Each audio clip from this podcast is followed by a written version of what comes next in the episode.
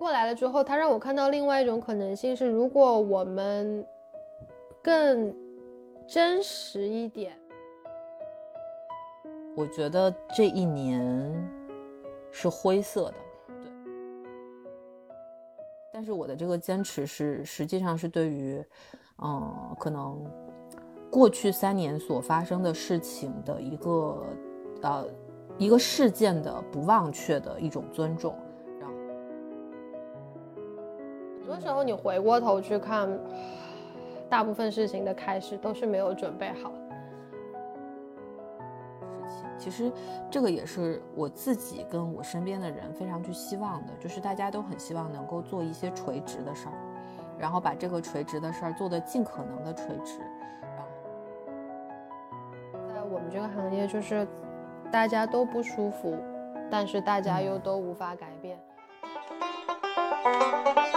有点时差，有点时差，有点时差。东八区，我是文迪，在维也纳，我是灵珊，有点时差，有点时差。叮铃铃，开始。大家好，欢迎大家收听有点时差，我是此刻在四季如春的厦门的文迪。Hello，大家好，我是此刻在维也纳留学的灵珊。我们又来倒时差了。哎，其实要不就是。不要停顿呢，我们再试一次，不剪掉。好，就是我们又来倒时差了。好，好，三二一，我们又来倒时差啦。可以吧？就这样。就是我们，因为我们之间其实多少会有一点点延时的。好的，好的，就是时差嘛，是吧？没事儿，没事儿。还是先跟大家报告一下，我们的节目在小宇宙的 apps，然后喜马拉雅的 apps，还有就是苹果手机端自带的 podcast 上面呢，大家都是可以去听得到的。那大家可以选择自己喜欢的方式来听我们的，有点时差。对，然后因为今天现在的这个时间是，嗯，北京时间的一月一号，我们录制的时间哈是北京时间的一月一号，现在下午的六点钟。我现在这里是十一点，早上十一点啊，对，然后就是二零二三就这样突如其来的就来了，所以虽然我今年很坚持的说不要跟大家，就是我自己内心莫名其妙的坚持啊，就是我我就不想回应任何有关于新年快乐的这个词，就是就是感觉并不是真正的快乐，但是 想起背景音乐。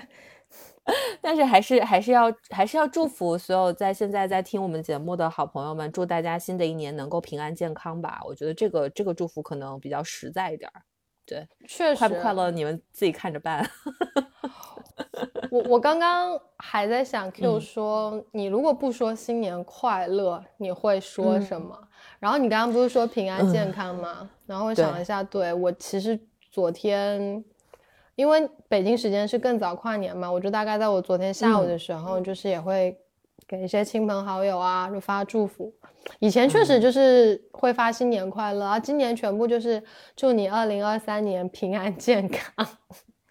对，嗯。然后我我今天早上是我在朋友圈转了一条，就是我看到的一个截屏嘛。哦，这个其实本来是要在推荐当中讲的，就是他是加加缪在一一九四零年的时候，因为那一年反正应该是，嗯，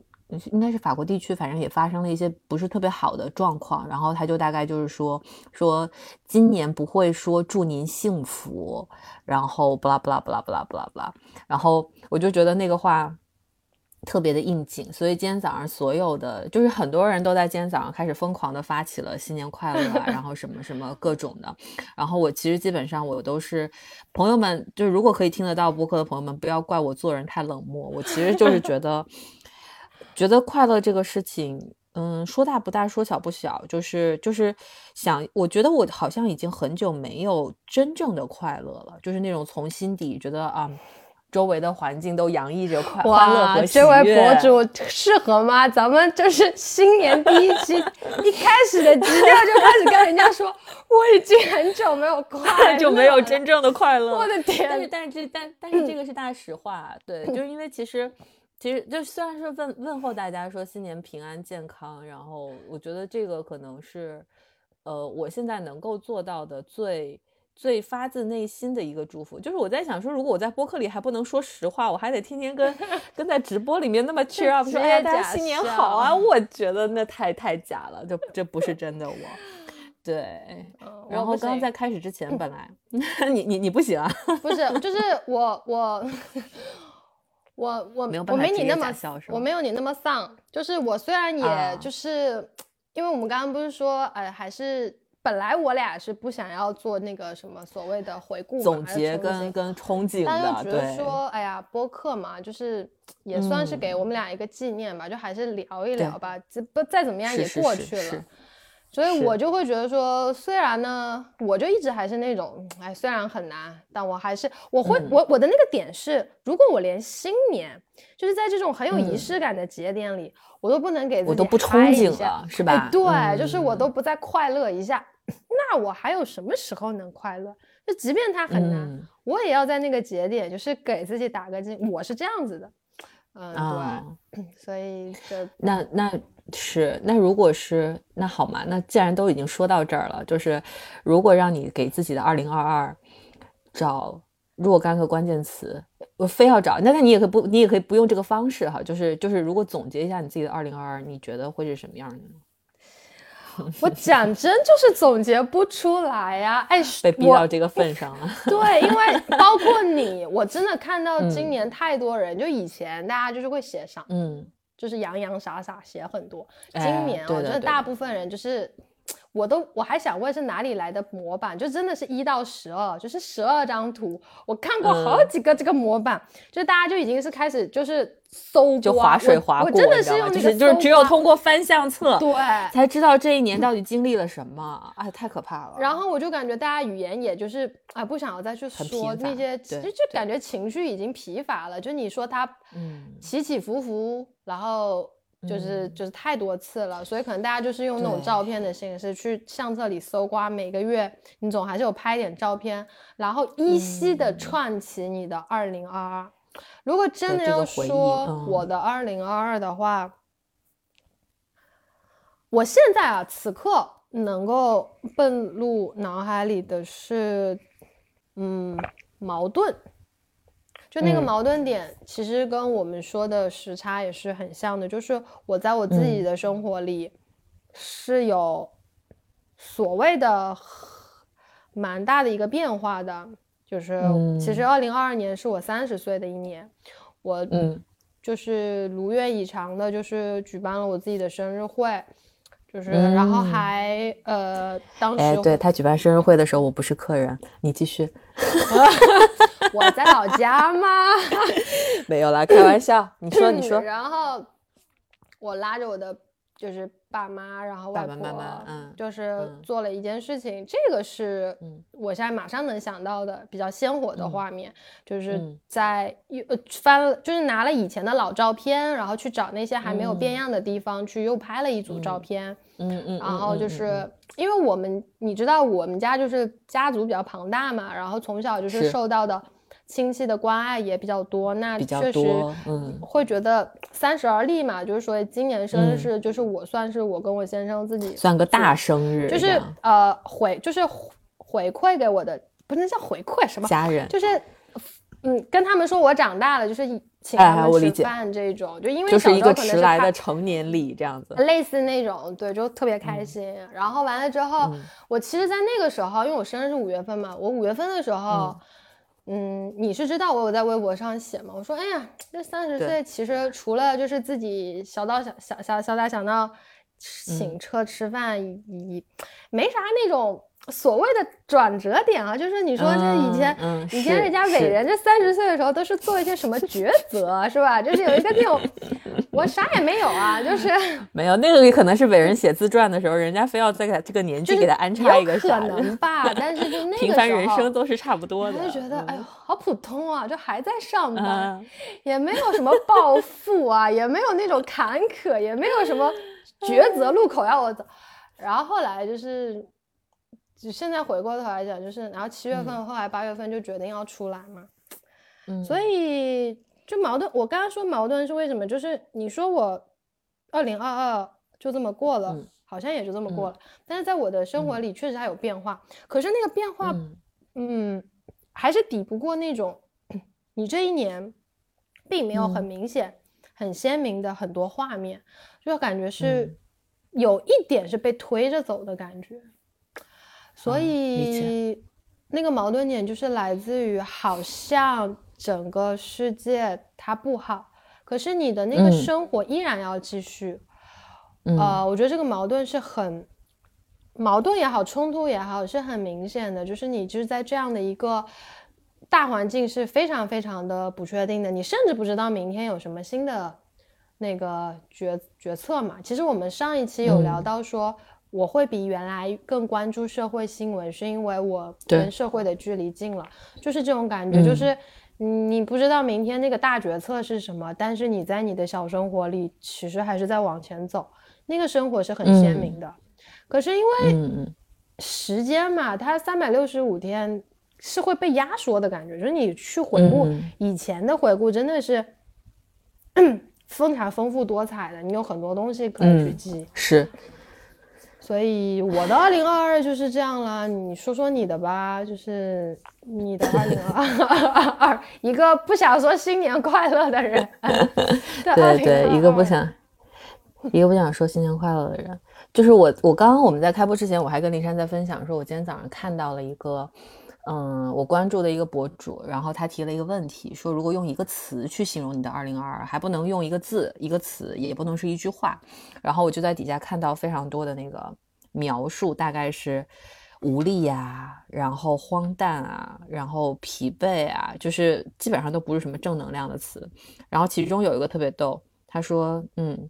我用的是数字，就是四零四。那我就是我觉得这些词都特别有代表性。我自己就你刚刚在讲的那个过程当中，我自己回溯了一下，我其实就如果一定，我我觉得是呃一个词组是在疲惫中努力，然后我觉得这一年是灰色的。对，就是特别是你刚刚在描述说我们，我们每一年你去找过往的时候，你就是以前可能甚至于在，我觉得在一八一九那两年，你的那个影像是很鲜明的，就是你是可以。快速的回忆起说，在那一那那一段时间里面，然后那那一年你是如何鲜活的去活过？对。然后我刚刚还在跟林珊说，我说我觉得我最近的那个，我为什么不想说新年快乐哈？就是我，就是就是因为真的不快乐嘛，这很正常。对，就是就是我觉得窒息感很明显，就是特别是最近有一种一朝被打回了二零二零。就是二零二零当时病毒来的时候，大家是一个无准备的状况，就是大家实际上是对它不了解，然后感到非常恐慌，然后大家配合的把自己好好的关在了家里，然后街上也空了，然后生活仿佛也静止了，就是所谓的这个宏大叙事当中说下的说说的那种什么，我们的生活按下了暂停键，但没曾想啊，就是这个暂停键一按，就是感我感觉是按了三年，就是你每一年都觉得特别特别特别有趣的是。二零二零的时候，你说，嗯，我相信，就是比如说年末回顾的时候，说我们一定会这样说，说我相信明年一定会好的。然后二零二一的时候，稍稍好像有一点要转好的迹象，然后说，嗯，我们相信明年二零二二一定会好。没曾想，二零二二居然是最糟糕的一年。然后，所以这个时候，就当大家，就是我其实昨天我是逼着自己做了一下年末的回顾。然后我听着就很痛苦，现在都得逼着自己做回顾，都不想去回顾，你就赶紧走吧。就感觉特别来不及，然后他他他好像就很匆忙的他就来了，然后你也不知道该说啥，然后翻了一下相册，哦好，就是每一个月还是有发生了一些所谓那个月的主题关键词，然后就是可能跟工作相关的那个月的重点，然后做了一些事情，但是那些你说那些事情，就是我这一年的感觉是，我觉得我的我的工作就就包括连我的工作，它当中的那个重心都不断的在变化。就是随着这个大环境的变化而变化，然后特别的支离破碎。就是因为就比如说我们以前，因为我们做策划嘛，然后比如说以前做一个项目，你就会知道说你这个项目的起承转合它到底在哪儿。嗯，我们可能用一个比较小的东西去带，然后接着它后面就是会再再再有这样这样这样这样那样，它是一个有节奏感的发生。然后我这二零二二这一年，我就觉得什么节奏感，狗屁，就是。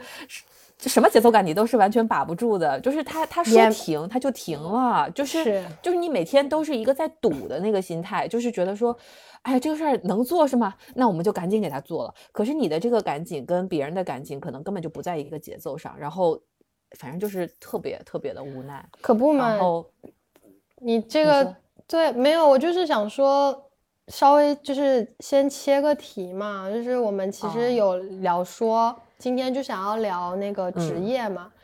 就是当时切题的时候也是没想到，他刚好就卡在了新年第一，就是第一天。那没关系，我觉得就就聊嘛，就干脆对对对，就就就这样就聊起来吧。对，我就我刚刚就想说，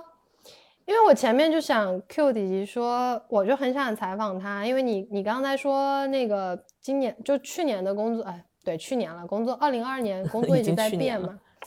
我就我就突然想到一个画面，我们当时二零二二年有一次吃饭的时候，嗯，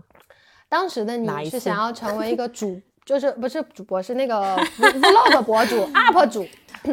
那会儿就是疯狂的开始拍拍素材，然后那时候对那时候我不是才买了那个相机，还还还就是佳能的那台，然后我们还我们还一起吃饭的时候还一起拍了点小素材，对，就那个时候。然后谁谁谁想年末的时候你就变成了主播了，就是，但我觉得你是一个缩影啊，就是确实二零二二年很多人，尤其是像呃你们创业的人嘛，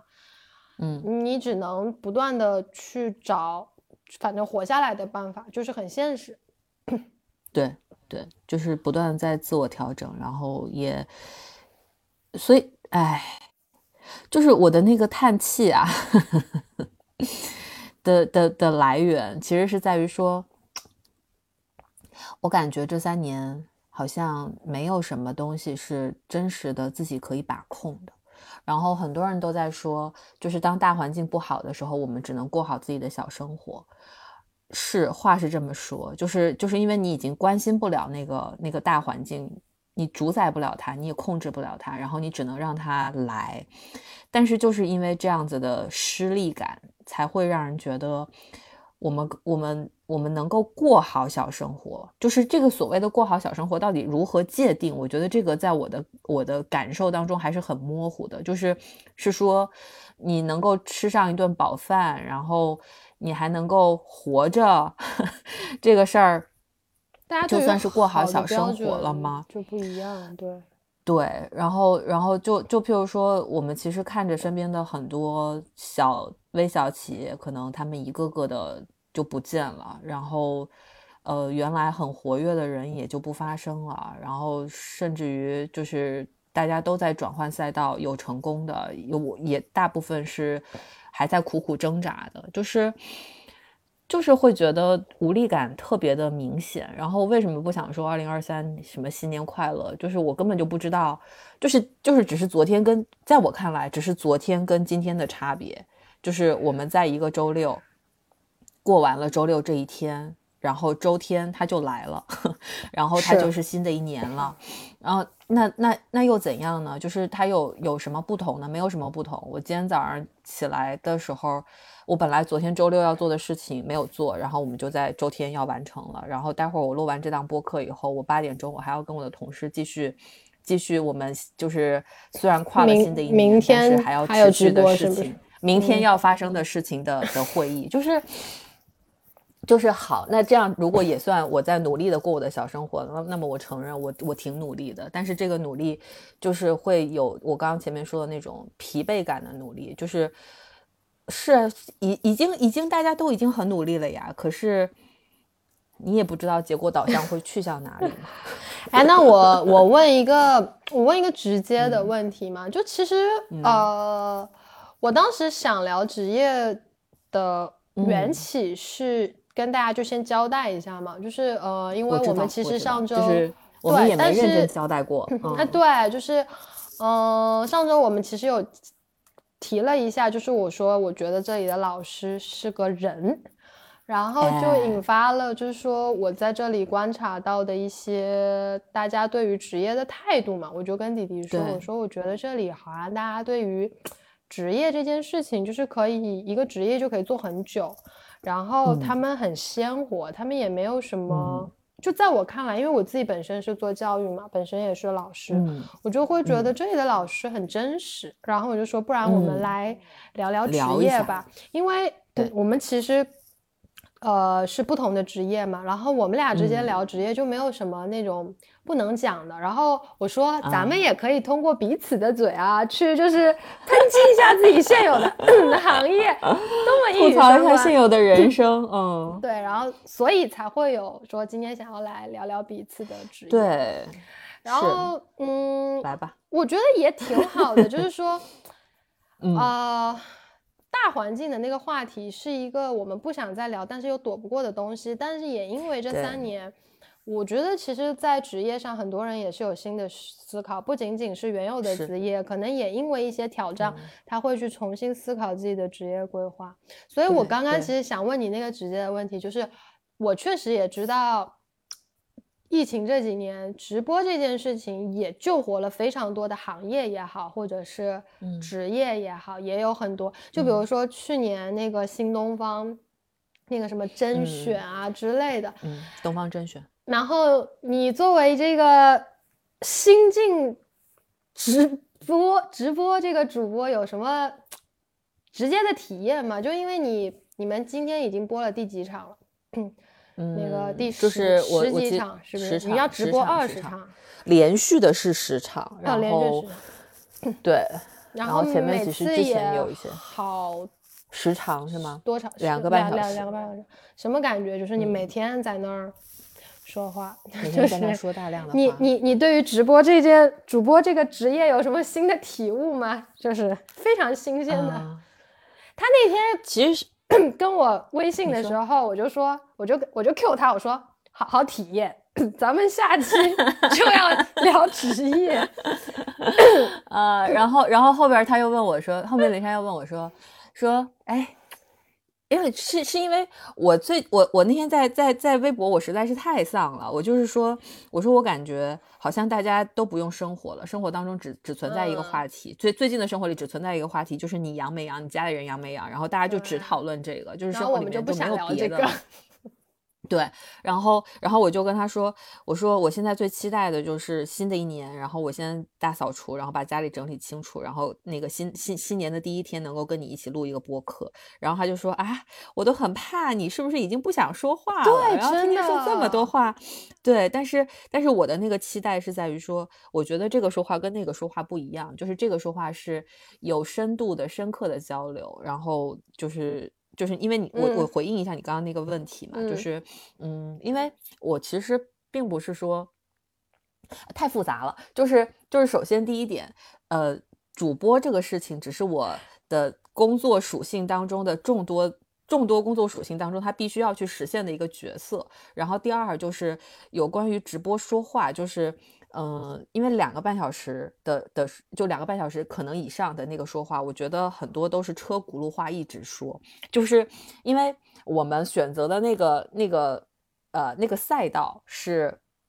购物品、购物类型的，你们在卖年货吗？对吧？你们对对对，他直播当中分了非常多的内容。然后，因为本身时光器就是我们我们自己的女性社群，它其实是一个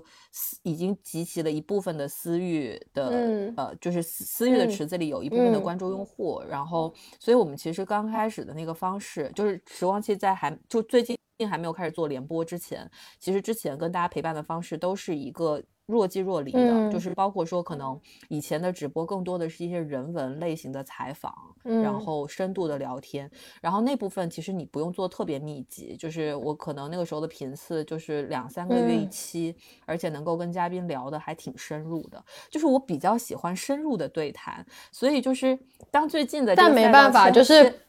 迫使你就是对对，所以当切到嗯。说这个事情上的时候，其实就是每两个半小时天内我大量的说话，然后然后每天每天在重复，然后当每天就是我每天的那个兴奋点，只是在于说，有的时候我如果状态好的时候，我会在呃大量的可能重复的话术当中，能够找到一些，嗯，我今天状态比较好的时候，我能够自自主说出来的一些我觉得还不错的话。然后我就会觉得，嗯，好，我今天状态还可以。所以就是当我们可以这样去做长时间，就是因为我们每次开播之前，我跟林珊最起码要聊半个小时，呃，乃至于更长。嗯，然后，所以其实每每一次录播课的那个那个深度对谈的状态，是我个人非常喜欢的，就是这个才嗯是我真实的想要去聊天的一个状态。然后，这个是你刚刚问的直播的第二个第二个问题然后，第三个就是。我觉得特别特别割裂的那那点是，嗯，因为最近直播这个事儿，然后我们必须要让更多的人能够知道我们在做这个事儿，嗯。然后所以其实做的一个事情就是，呃，可能要点对点的去，就是因为我们有非常多的客，我们之前有 一些客服号，还有包括我们自己的个人的微信号，我们都要点对点的去发一些文宣，去就是很努力的宣传，让让大家知道，对，然后再做这个事情，然后就会就就其实这当中发生的事情，我觉得很有意思的一点是在于说，嗯、我自己平时本身是一个比较冷淡的人，特别是跟嗯比较长久不联系，就嗯。是如果联系你，就是会知道说你身边有三五好友，那个联系是非常紧密的，然后嗯。什么话都可以说，然后有一些有一些话，即便是长时间不说，其实大家也都嗯。在交互的时候也都不尴尬嘛。但是但是大部分的人，就特别是在你的微信池子里那几千个嗯。人，他们不属于这个关系，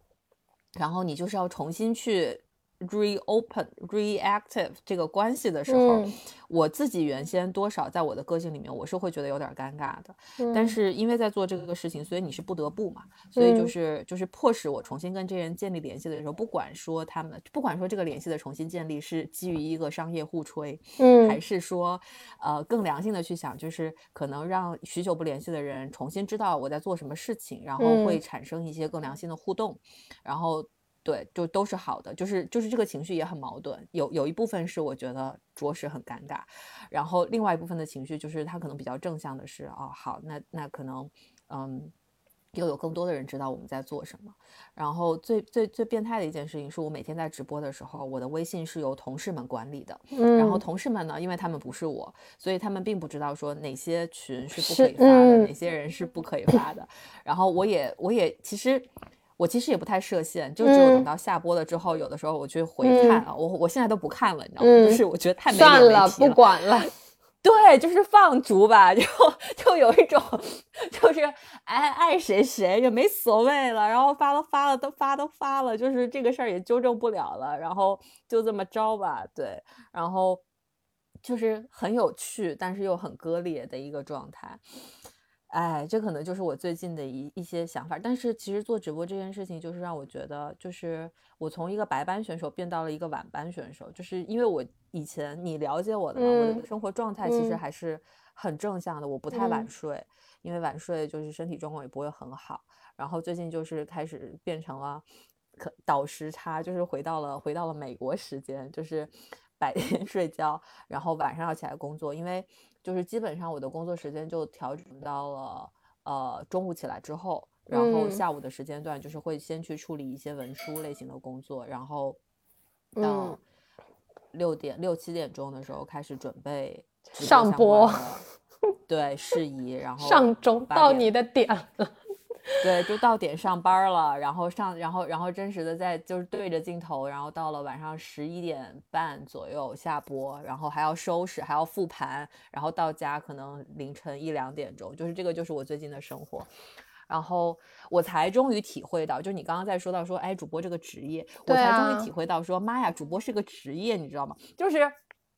除了在除，就是我觉得这个事儿其实还挺耗体能的，就是如果你没有一个强大的体能。其实很难支持这个事情的完成，因为一个他生物钟其实完全是倒过来的，然后另外一个他非常费呼吸道，就他得大量的说话，然后，然后你还你还得保持还得保持一个在别人看起来特别特别，就是你得营业嘛，cheer up，对的状态。然后就是我不知道，呃，我我可能因为我平时比较还是比较自我的，就是我日常丧，我日常其实不想不想花费太多的能量来去表现出来说我是一个特别，哎那样的人，但是在镜头面前就是不允许嘛。然后所以每天其实我会觉得说这个是一个。挺消耗的一个工作，会感觉被掏空吗？就是每次直播完，哦，不，就掏空那倒倒是没有到空，是不是？那还好。对对对，就是就没有那么没没有没有到那么空虚。因为我我就是回应一下，刚好你直播的那段时间，就是我我被 这里的对我被这里的流感击 中了，就是嗨过了，就是。在圣诞前是不是从什么到什么到什么啊？对，然后就是年末就刚好同步了，被流感击中了。然后我就每天，我刚就跟他说，我就是每天躺在床上，刚好他晚上直播是我的下午，我就会点开来，给他一点鼓励，同时给我一点陪伴。然后我就能够感觉到，确实，因为他们那个直播间有的时候会邀请不同的嘉宾嘛，有人的时候我就感觉他。会就是 确实互动会多一点嘛，因为你毕竟多了一个人。然后自己直播的那几天，就是因为我会我就会感觉说，我我现在没有办法想象，就是说你对着手机嘛，虽然从一个观者的角度啊，我真的觉得看不到的人，我现在就真的觉得，就是我们作为观看的人有陪伴的感觉，是真的。背后你们付出了太多，就是我对着屏幕，我会觉得有人在陪我。可是你直播的时候，你是对着手机的嘛，然后你还得一直就是那么高看的去说一些东西，是很不容易的。然后就是不知道那个时间是怎么熬过去的。然后我也确实看到很多朋友圈里做各个行业的，从教育的到食品的，就是因为线下的。不正常，所以全部就是我以前没有办法想象，他也能做一个主播的人，都被迫要开启，就是面对镜头的生涯事情。所以我其实就想说，那刚好你也体验了十场了，就是可以来聊一聊这个，真的是新的一个感受的变化。而且我个人觉得，就是感觉直播这个东西，如果一旦是对你们。公司企业有利的话，你它以后可能就会变成一个常态。那你可能就是要变成一个常规的事情，就是你得接受一个，就像你说的这个职业的变化。其实我们原来聊的，对，就是想说的第一个那个是说，就是职业的固有印象嘛。我记得我刚刚，呃，我们刚刚开始认识的时候。我印象中，就是我对于策划的印象，其实基本上就是来自于迪迪和他的团队，就是是一群非常有点子的人。然后呢，我人生当中见到的第一份所谓的那种策划表格，就是那种统筹的表格，就是迪迪发给我的，真的是深深的震撼到了我。因为作为一个就是你知道艺术生嘛，然后即便是做教育。其实我觉得我已经算是，因为我是读理科的嘛，就是相对是图文表格已经是在咱们这个领域里挺不错的了。即便是这样，就是我都觉得我们不会能做到像你们那样，就是那么的细致。嗯，所以我就觉得策划就是管理类型，对统筹非常厉害。其实也也当时也学习到了很多，就是对于我管理教学来说，然后我就会觉得，呃，你们就是那种。也会不就是阶段性的不分昼夜的忙嘛？嗯嗯。啊，其实对我来讲，我会觉得是一个很消耗的职业，但可能就像你后面会说，每个人的兴趣点不同吧。就是我对于这个职业的固有印象，但我觉得因为疫情，很多职业都交叉了，就是都打破了我的很多固有印象。嗯，是，就是嗯。然后我们现在是要说到说固有印象这个事情是吗？对，就是就是我先回应，没有没有没有，我先我我觉得我先先回应一下珊珊，就是因为嗯，我其实是我最最早的时候，就是这个本来是我们后面要聊的聊的聊聊的话题，就是其实对于我自己个人来说，我是有一个职业的转型的，因为我最早的时候是还没有我连大学都还没上的时候，我其实就已经在电台实习了。然后那个时候就是算是一个兼职的电台主播，然后大学期间反正就是一直都是有在做电台的工作的，以至于我在大四毕业出来还没有毕业的时候，我其实还是回到就是我会回到厦门这边来实习嘛，然后就是还是去了电台，然后所以我一度一直有一个想法，我是觉得我可以以说话为生的，嘿，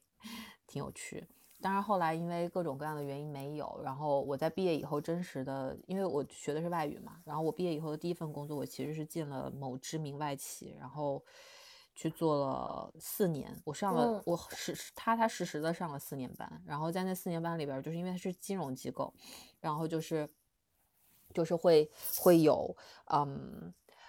各种岗位的轮替，然后可能从后台一直做到了前线，然后要去跟人打交道，然后 一直到我做第四年的时候，就是我觉得可能每每一个人成长到成长到一定的阶段，他会遇到所，比如说可能工作瓶颈，所谓的那个天花板带来的一个感受，然后要么有的人他可能就选择在同行业当中去去流转跳槽，然后我当时不是，我是觉得，嗯。我够了，就是 就是就是我当时觉得，我当时觉得说那份工作我够了，就是有一种没意思，就是那份工作给我带来那个感觉，就是他因为他每天都特别的按部就班，然后你就你你基本上每天你都知道说啊你你接下去会干嘛。我甚至于当时有一种，哎，就是别人看起来的光鲜，然后呃你你你你看不到，就是。我觉得没有没有意思，就是没有活力，然后没有盼头。然后特别有趣的是，我前我去年啊，去年的这个时候，然后在呃我们线下的一场年末分享会上，新职人的年末分享会上，我遇到了我已经是我我离职，我我想想啊，我离职也。十几年了，然后十年了，十年了，离职十年有了。然后我遇到了我离职十年未曾谋面的同事，然后他从原来的体系当中离职了。然后那那是一份他已经做了快二。二十年的工作，然后他离职了。他他离职的原因跟我当时离职的原因特别像，就是他他中年叛逆，他找不到了他自己，然后他就在想说，那他是不是可以停下来重新看一下他到底想做什么？是这个。然后我当时离开的原因也是因为这个。然后当时恰逢我现在的创业伙伴伸出了橄榄枝，然后问说你要不要来做点有意思的事情？然后我当时其实对于这个有意思的事情也是没有。哎，年轻嘛，就是也不太有足够的预判，然后觉得说，那反正人生就是该尝试不一样的事儿，那就试试吧。所以才开始了我们后面的创业。然后创业就是一直都是跟策划相关的，就是从婚礼策划到商业活动策划，然后到公关，再到品牌，然后后来才会到了，就是从才才才从一个比较比较大的东西，然后到了一个。跟城市更新相关的策划领域，但是其实就是为什么，哎，就是这一两年，其实所有的策划行业都是特别难的。应该这三年策划行业都特别难，因为它，它，我觉得不只是策划行业吧，就是它所有的工作，对，都受到了，都受到了天时地利以及人和，就是受到大环境很多的影响，就是。今天你本来觉得这个事儿可以做，然后可能明天就不行了，然后可能你今天就城这个城市它又有疫情了，有疫情它就叫你停下来，停下来可能这个事情它就它就过期不候了，亦或是有可能因为我们做我们后来做城市更新的时候，就是大家如果了解城市更新，就是知道说它会跟社区啊、跟政府啊，就是各各种的这些，它会有一些非常深入的交道，政策影响，对不对？对，然后，然后可能就是受到政策、受到地块、受到各种各样，然后就比如说，可能今天你领导又换届了，嗯之类的，就是就是，然后就变了，就是。就是你之前所做出了大量的努力，因为就刚林珊有说到说，我们其实做策划是很需要统筹的嘛，就是我们在做统筹这件事情的时候，我们就是一定会给他做个。几步的规划，就是可能他会从一个很小的事件开始，然后再到当这个事件被呃，就是城市更新的这个领域或者这周围的人他所接受的时候，然后我们可能就会推进到下一步，再到下一步。但是我们遇到就是这三年以来，我们遇到的问题就是，你想要去正常的推进一个事情，它都变得特别的艰难。嗯，对，以至于前前一阵儿我们虽然说就是女性社群啊，就是就是回到这个部分，就是因为策划线是这样，然后因为我们其实一直都有一条自己的经营线，这个经营线就是我们有一个。嗯，线下的第三空间，然后就包括我们其实是有一个不知名的女性社群，然后就是就是这个部分其实是我们从二零一八年就开始一直有在做的。但是当他在做它，就是当你有一条所谓的工作主线，就是那条工作主线，它又会耗掉你特别多的精力，因为你去做项目管理的时候，你就是需要大量大量的时间跟精力，它是耗在这个东西上面的时候，我们自己想要做的这个，嗯。大环境下的小事情、小美好的事情，所以它其实就会，我觉得会相相当一部分程度上被搁置。就它很美好，但它一直很小。对，它就是小而美，然后它就是就是做一做，就是它就是会成为我们的一条副线。但是我们就会知道说，呃，它是必须，就是它可能是我们美好生活，呃，未来就是在长远的未来是你们真正想做的东西。但是创业可能就是那种。你你只能先用现实，然后去滋养你的理想。对，就是 就是对对是是是是，就你有盈余了才能去滋养滋养它。你连现实都水深火热的时候，就很难。所以其实就是我们很大一个程度上，就是像你刚刚前面说到的，我们在很长的一段时间里边，一直都是靠策划业务赚的钱，然后然后来去养我们的。我们的小而美，然后我们小而美这个部分，我们其实就是一直都是对我们的社群用户来说，我们其实觉得说它是一个舒服、有距离感，但是相对舒服的一个陪伴。但是就由于由于就是一阵冷笑，就是由于这个年末发生的这个不可控的事情，然后导致我们本来做好的很多的呃，可能跟策划领域的规划有关。然后就不得不又被搁置了。嗯，然后这个时候，前一阵前一阵罗胖还问我，就是他说他说哎，我问一下你的你的心路历程哈，就是你有什么感觉？我说什么什么感觉？他说你你什么感觉？从从一个原本做城市更新策划的一个一个资深策划人，然后突然间转行过来说句难听，你转行过来卖货了，你什么感觉？然后我就笑，说的也很实在，嗯，对，就是特别的。特别的实在跟客观，然后我说我没什么感觉，我觉得，嗯，首先这是我们的共同选择，就是因为当时我们在决定说要。不是说当时回来卖货，就是回来说好好的 去经营社群这件事情，然后并且让这个我们原来想过的那个商业闭环，它提前到现在这个节点，其实是没有准备好的。嗯，就是它理论上准备好，应该是我们经过了一段很好时间的教育，然后产生了很好的一个社群粘性，然后这个时候我们说，哎，我们认真的来跟大家推荐这些东西，然后它是可以长久一直以来一直延续下去的。但是其实我们没有准备好，我们就觉得说，哎，不能饿死吧，我们就就就开始了。然后，我当时那个心情，我就说，有什么现在有什么是放不下的吗？没有，就是我总不我们总不能饿死吧？那如果如果要选择不饿死的话，那就不要想这么多，也不存在说身不身份的问题。而且既然这件事情是迟早都要做的，只不过是他提前了他的时间。对，而且很多时候你回过头去看，大部分事情的开始都是没有准备好。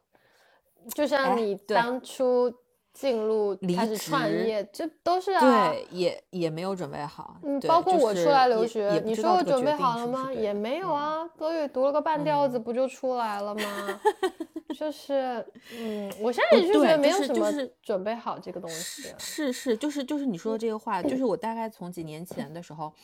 我我其实是一个，我一直在说我的底色是是。天生我我的底色是天生悲凉的，就是我其实不是一个乐观主义者。我每次遇到事儿的时候，我都会先想说，那他糟糕，他可能会糟糕成什么样？如果这个结果我可以接受，那就去干。然后就是你刚刚说的那一点，我以前在遇到很多事儿的时候，我都会觉得说我们没有准备好。然后我现在开始，他是不是对的？我是不是应该再多准备一段时间？然后后来在经历了。那么那么那么多次的所谓没有准备好，然后你就看着别人把这个事儿做了，然后也就做了，在他之上，对，然后然后他做了你没做的时候，你就会觉得说。我他妈有病吧？什么东西准备好没准备好，那就做吧。就是对，咱们播客也是啊。你说我们之前对认认真真想要开播客的时候，开过多少次，吃过多少次饭啊？啊，是，然后最后终究也是没开始。对，然后然后突然间就是在一个契机底下就觉得说，想啥呢？想那么多。所以我觉得这就是现状。为什么今天确实啊？你说职业这个东西。因为对我来说，聊着聊着聊到这份儿上了，是吧？对，就是，呃，我其实刚才还有一个问题，你可以后面看，你可以回应我，就是，嗯，我是出来了之后看到了一些新的对于职业的大家的生活态度引发的我的一些思考嘛，嗯，坦白来说嘛，我就觉得。呃，我不知道是职业瓶颈，还是我最近的一个生活状态，就是我最近会开始去思考可能没有答案的一些问题，就比如说，嗯，我到就是因为我做音乐教育嘛，音乐和教育这两件事情，嗯，我见过真的。很热爱音乐的人，以及很有天赋的人，显然我都不是。我我喜欢音乐，但我觉得我没有到狂热，就是目前真的没有。嗯，然后教育这件事情，我也是我喜欢教育，但是你比如说，如果我在国内的时候，呃，我接触过，啊，就是儿童教育，也接触过成人教育，但是，嗯嗯嗯。我就会开始思考一个问题：我我我真正想要做什么教育？就以前可能你也会想着说，你想要做自己的教学体系，或者是说，再再小一点，你可能只是想要教好一个班级的学生。嗯嗯，但你也会去思考，你你就你看到越来越多教育的不同，教育的问题，你能量多的时候，你就很想要做一些。嗯，可以影响更多人的事情，就比如说，如果你培养老师，肯定比你只教一个班能够带去的影响力更大。嗯，呃，但他又很难，就是你也会知道，也许你能做的没有那么多，那你又会回到说，那你能做什么？然后我真正想做什么？但是后来我在这里，就比如说我看到这里的老师，为什么我很羡慕那个状态？是我觉得他首先是活得像他自己，那个点让我很羡慕。是我其实，在我们的提纲里，我有写了一个小细节，就是我在国内看到的很多老师也好，专家也好，呃，都会让我有一种端着。我不是说那个端着不好，就是。嗯，每一个职业肯定有每一个职业所谓的社会属性以及它需要展现出来的专业度，我觉得那也是一种表现形式。就是，但是，嗯，但是也许过来了之后，他让我看到另外一种可能性是，如果我们更真实一点，那个真实是在于。我对我的专业负责，我不是说老师就一定要什么很与众不同、很奇装异服，不是那种，就是他首先是一个人，他有人正常的情绪，而我在国内看到的很多老师，不管是因为学校的要求，还是说国家对于老师现在越来越多要求也好，他们变得只是一个，他只是职业了，就是大家这个只是职业是有两个方面的，一个是。学生或者家长对于老师的一个老师的一个一个感觉，就是你可能跟他嗯。聊天的时候，你会觉得你不是在跟一个人聊天，你是在跟一个所叫老师的人聊天。嗯，然后老师自己本身可能也会有很多的限制，就比如说我可以看到很多我的同学、我的同行，他们没有办法正常的表达他们的情绪，或者是说有一些东西就是他们有选择性的表达自己的情绪，明摆着的不能说的，嗯，是是真的，就是很难受。然后，嗯，但是我在这里就我说的那个细节是，比如说我在上专业课也好，或者是在上大课的时候，有学生有一些问题，老师是可以停下来去思考怎么回答你的，嗯。然后我当时给你的反馈是说。在国内，如果你上课不够流畅，就是停下来会被视作不够流畅，会被会被视作你准备的不够充分，不够充分。但是它有可能，如果是在评课的时候，它就会成为一个教学事故。对，你即便不说评课，就是，但是我会觉得，真正的课堂教育就是沟通的一种，哪有那么百分之百的顺畅的？我不是说一定要停下来，只是说。我会感觉到那种真诚，就是我不是为了不停而敷衍你，你你有一些问题，也许真的就是我没有想到，或者是我需要课后再去给你准备一下，下次回答你的，是是，所以这才引发了我对于职业的更多思考吧。也许他不一定能够想出一个答案，但我觉得我还是觉得我有这样的思考是好的。比如说，甚至是我不知道，我其实刚才留的那个问题是，嗯，你有看过在你的这个行业里，国内国外的一个差异吗？或者是说你能了解到的？嗯，我我倒，嗯，我我觉得我等一下可以再正面回应你的这个问题，但是就是因为你刚刚前面说的那个部分，我其实我最近还蛮有感触的，因为，嗯嗯。我大学念的虽然是外语专业，但是我其实是在一个呃师范类师范类院校，对。然后我身边有很多老师，那你肯定太有感觉了。嗯，我我身边有很多同学，他们到后边都成了老师嘛。嗯。然后我当时对于他们，就是成为老师之后，就是一个是他们呃也会跟我，就是现在比如说聊天的时候，其实也会说起来有关于你刚刚说到那些那些那些烦恼。然后我其实就是你，你刚刚你我们在最前面的时候，你有说到说，比如说对教师这个事情的最基本的印象，我其实是觉得，就比如说如果我去看我过往的某一些朋友和同学们，我会觉得他们成为一个教师，就教师育人这件教书育人这件事情，他们是 unqualified，就是他们还，我觉得他们不够格。嗯，为什么觉得他们不够格？是因为我觉得说，嗯，老师是个人，这个是最起码的。那因为特别是 K 十二的那个阶段，嗯，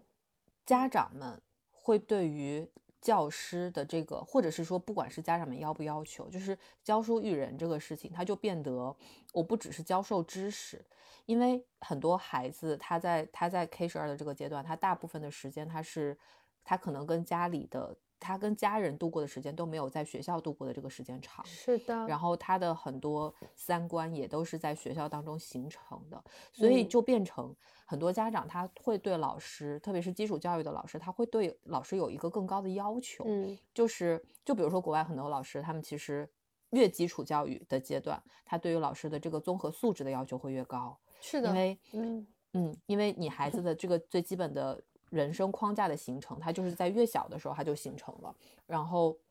但是我刚刚说到说，我觉得我身边有很多朋友，他们 unqualified 的一个原因，就是因为我觉得说，他教授教授知识是可以的，嗯，但是他育人这个部分，可能他他自己个人的很多行为，或者是说一些言谈举止，我觉得他是不够的。那这个其实就会让我自己反思一个问题，就是因为我现在其实。嗯，我没有小朋友嘛，嗯，甚至于说在比较远的未来，可能也不太会选择有小朋友。这个有很大的一个原因，是因为我觉得我对于这个社会的这个教育教育制度，不信任教育制度，我没有那么信任。然后另外一个就是，就是如果是我有小朋友，我其实最感兴趣的那个部分，不是在于说。如何生什么？就是有很多人，他他在他前期他就很关心。我觉得那不是我最关心的问题，我最关心的问题还是这个孩子他是如何被养育长大的。就是我们其实也看到，现在社会上有非常多的孩子，我觉得他们的心智不是很健全。嗯，这个跟他们的家庭教育以及他们接受到的学校教育其实也都有很很多的很多的关联。但是，就是我刚刚想要回应的那一点是在于说，因为我我知道珊珊其实一直之前。呃。就是你，因为你在音校嘛，就是你你教授的实际上是你你进行的是音乐教育，然后有很多家长，除非是说有一部分家长他是觉得我要培孩培养孩子走一条专业性道路，那他可能会选择这个部分。嗯，还有一部分你的学生，或者还有一部分的家庭，他们觉得说我要培养孩子一个对于这个部分的一个基本素养。嗯，他他可能学习这个部分，他会变得更。更更更优雅，或者是说他可能会会更怎么样，对吧？之类的，嗯，对，之类的兴趣爱好吧，嗯，之类的。然后就是家长有有的送孩子，所谓他们他们会管这个叫做上兴趣班儿，或者是上课外班儿，然后培养一个多更更多的一个一个技能。就是我觉得就是在现在国内，就在我看到体系内，我觉得细分太多了，然后也会导致于说。给老师的限制跟压力格外的大，就是就是大家都对于教师的，就是比如说教师、医生、律师这三种职业，在任何一个国家或者地区，其实都是应该享有一个极高的一个呃社会认知的，就是大家他他就是一个比较高的一个职业。那可是也因为这个原因，大家对于这三种职业的从业人员，他们也会有更。更深的一个期待，就比如说，他们会认为老师你教书育人，你就是应该要是这个样子的，对。然后，然后医生就是应该，他都不管你是哪个科的，他就觉得说，他对他就觉得说，你你就应该无所不能，你就不能，你就不能在这个世界事事情上面有任何的犹豫或者疑惑，你说出每一句话都必须是正确，而且要是绝对正确，就是我觉得。就忘了，首先是个人，所以就是我刚才说的，他们首先也是个人。然后，然后就是，就比如说家长天天在在家长群里面捧老师臭脚这个事情，就是我不知道有多少老师他喜欢这个事儿。我觉得大部分如果他是正常人的话，他其实也也会很疲惫于去应付于家长这个捧臭脚的行为。然后家长们又觉得自己很委屈，觉得说啊，如果我不站队，不给老师按赞，然后不不跟随，就好像就是会被集体主义所抛弃的一个事情。可是。殊不知，其实是不是大部分的老师，他们对于这个行为，他们也觉得很负担。就是你把他拱到那儿，然后他反倒下不来了。就是这个，其实是我觉得一个，因为我们本来是想说聊一个固有印象，我觉得这倒不是我的固有印象，这是这是我的一个观察，一个疑惑或者一个社会观察。就是，嗯，我觉得老师们也很辛苦啊，就。就是现在的 怪象，就是我能感觉到，在我们这个行业，就是大家都不舒服，但是大家又都无法改变，任何一方都不舒服，老师不舒服，家长不舒服，学生不舒服，教育局可能也不舒服吧。就是嗯，但是 很奇怪的，就是进入了这样一个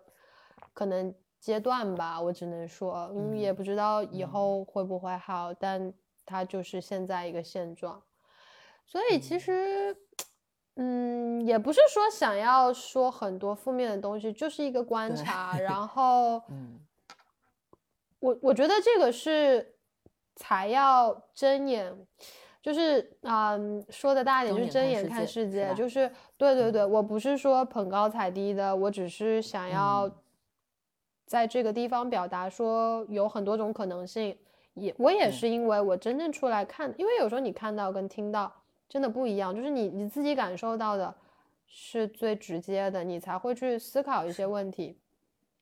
就比如说我其实在这里的生活，我很长时候思考的一个点就是我怎么样在把这里感受到好的一些东西，能够在我回去之后能够借鉴或者是说转移的沿用，我觉得这个才是。才是持久的，才是长期的。嗯嗯，就是因为有的时候，就是你确实你得看了，你才知道哦，还有这种可能性。就我我也才知道，当老师是个人的时候，他是一个什么样的状态，他是有多鲜活。就我自己作为学生都如此快乐，就是我会觉我会觉得那个交流是很真诚的，我也不用装。就比如说你在国内的时候，当你是个学生的时候，你也得收着。不是说那个收着不好，就是有规矩当然是好，就是那个度嘛，就是你会觉得你你不能很真诚的表达很多喜怒哀乐，就好像学习这件事情变成了一个，嗯，纯技术活，就是没有情感，没有情绪。虽然我们就是你，比如说像我这个行业，我们音乐一直说要体现情感，但即便是在我们这个行业，很多时候那个情感都感跟演的是一样的，就是就是要你快乐，或者是说这个就是快乐，就就很嗯很假。对，但是这个其实我觉得就是还是一个回到大环境的感知的问题，就是我们在。呃，一个是民，一个是民族特性，然后另外一个是大环境。就是当你的环境是轻松自由，相对哈，相对轻松自由的状态下的时候，你的创造力其实是可以得到激发的，而且你是真实的感受到快乐。那如果当 大家都不是真实的感受到快乐的时候，他要怎么去？因为他他生活里没有，就是因为特别，我觉得一个一个很小的例子就是，嗯。我我先生，我先生他说最近国产剧，他说他说国产剧的这些演员。到底怎么了？就是他们为什么演什么东西都这么假？就是都一样生生活在同一片蓝天下，他们难道没有生活吗？我说对啊，因为人家就是被大部分的这些，就可能我们现在可以看得到所谓的什么一线二线小花，嗯，他们都是被捧着的嘛，嗯，然后他们也不太到真实的生活环境里面去接触，他可能一上街他就要被人围起来，那他怎么去接触真实的环境呢？那如果他接触不到的话，他就感受不到那些真实的生活里面会。带给你的喜怒哀乐，那他就演不出来。然后，对，就是同同样的这个这个东西，就是只有你真实的生活在生活里的时候，你真实的去感知，你才有办法去去表达这个情绪。对，是，哎，嗯，所以其实说回来，就是今天想要聊职业，也是互相的一种。嗯，发问吧，就是他可能不一定有答案，但是据我来说，我觉得。思考会让我们，我我最近的感觉就是思考会让我们一段时间和自己和解，和社会和解。就是即便，嗯。啊，反正都很难嘛，不管是大生活还是小生活，但是人还是要学会，不一定是快乐，但是是得和解，就是你得找到一个方式，在你的生活里继续生活下去。嗯，不管是你可能得做主播，或者是你接下来要做什么，也也不管是说我可能回去之后，我还是继续会要在我的岗位上去去教书育人，但是这些观察和思考，它一定是会体现在我们的行为上的。就即便我改变不了大环境，即便它很难，但是我愿意在我能接受的那个度里去调整我能调整的东西。嗯。我不知道你有没有观察到一个，就是小细节，就是我前段时间不是改了我的微博置顶，但是我这段时间又把它撤了。就是我原来写的那句话是，我们一直在说真实嘛，所以我那时候前段时间我的感受是，我觉得真实是最大的勇敢。但是我我突然有一个时刻，我又觉得不是的，其实对他们来说，真实很自然。需要勇敢的是我，或者是说需要勇敢的是我所在的那个环境，所以我后来就没有再把这句话置顶，因为我觉得它其实不是一个，它本来就不应该被宣扬成真实是需要勇敢的一件事情，在有一些环境下，真实是一件自然发生的事情，所以我最近的一个自我和解的阶段就是。我在我能够舒适的那个领域，或者是那个环境里去真实的表达自我，但是我也学会在我所在的那个社会环境里去做可能我需要的那个标签程度上的表达。嗯，是，我没有办法脱离这个东西，所以这个是我其实如果要给今天做一个落脚的话。我会想要说的东西就是，二零二三年嘛，嗯，继续就是一边跟自己和解，一边前进。嗯，嗯，就是所以所以到了节目要收尾的时间了，是不是？那六十三分钟时长差不多，感觉也唠的差不多。嗯，就是。我我我想从你说的一个很小的事情来去做一个收尾跟回应吧，就是我们前面其实本来有一个有一个话题是有关于啊，其实林珊刚刚有提到，就是国内国外可能看到的同样职业下的不同的状态或者生活处境，然后所表现出来那个变化。我其实原来在这个部分写的特别多，然后呃，但是其实我觉得追根究底哈，还是在于，嗯，嘿，就是就是要上价值了，是吗？就是我觉得他们可以，就比如说我们可能看。更发达、更文明的社会，比如说日本，有很多人，他们这辈子他就只做一件事儿，然后他就是开一个小店，然后他就是能够做到一个百年老字号小店，然后一直一直在传承。其实是在于说，我觉得他们那个纯粹感是，呃，有一部分是大环境给的，就是生活可以相对比较无忧，然后他不需要去忧虑说，我今天，嗯。我今天做这件事情，我会受到大环境的如何的打击或者影响？那这个是一个部分，就是他不会对他自己原本的那个小生活造成非常大的一个困扰，所以他可以在这个部分他能够更精进。然后另外一个实际上是在于说，比如说他们的散居环境也也能够让他们，就是比如说你类似于你现在在在欧洲生活，它的一个城镇很小。然后在这个小城镇里面，可能大家关系都很好。然后大家就是你一定会需要有五金店，一定需要有什么什么。然后在这样子一个小环境里面，它可能一个小小的城镇，它就只需要有一个，那它就是这里必须的一个存在。所以它也可以靠着这个东西，除非是说像什么什么。呃，Web 三点零的来临，然后导致于大家的生活，就是除非是世界上有这么大的一个大的变化，但是线下的生活它必然是存在的，就是能够让他们更持久、更更深入的去做一个事情。其实这个也是我自己跟我身边的人非常去希望的，就是大家都很希望能够做一些垂直的事儿，然后把这个垂直的事儿做得尽可能的垂直，然后不受到干扰跟影响。但是其实。这些年来就知道这个事情很难，就是我们只能做到相对垂直，但是你不可能不受到大环境的影响，然后你也不可能去在一个真空的环境下去生存。所以，嗯，我觉得就是我想要，因为我我最近我最近身边一个比较近的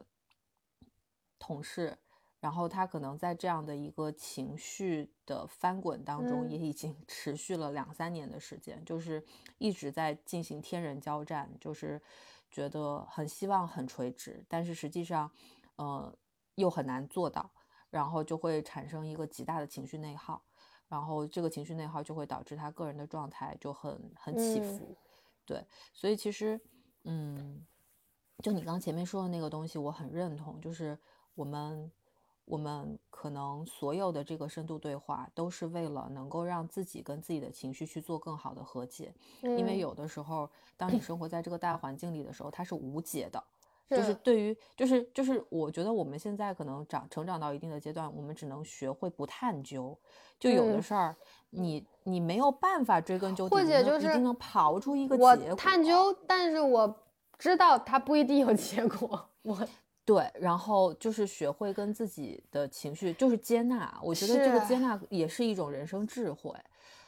对，然后呃，反正到推荐时刻，因为我前面就是就是前面本来有有一段话是刚开了一个头，但是没有说完的，就是给大家念一下好了。就是 来自来自加缪，今年二就是在一一一九。一九四零年一月一号，在某工人日报，在在在该国工人日报上写了一段话。他说：“今年不会祝您幸福，因为他知道您的身体和精神正在经历重创，但他需要您保持必要的力量和清醒，去努力维持您自己的宁静和尊严。”然后我觉得这个很适合当下的，我不能说适合当下每一个人，但是适合当下的我自己吧，就是。自勉，嗯，对，并且共勉，就是我觉得今年不说新年快乐，可能在别人看来是一种奇怪的坚持，但是我的这个坚持是实际上是对于，嗯，可能过去三年所发生的事情的一个呃一个事件的不忘却的一种尊重，然后也包括因为这个不忘却的尊重，其实可能可以。带来更多反向的力量，希望能够支撑 支撑过好接下来这一年。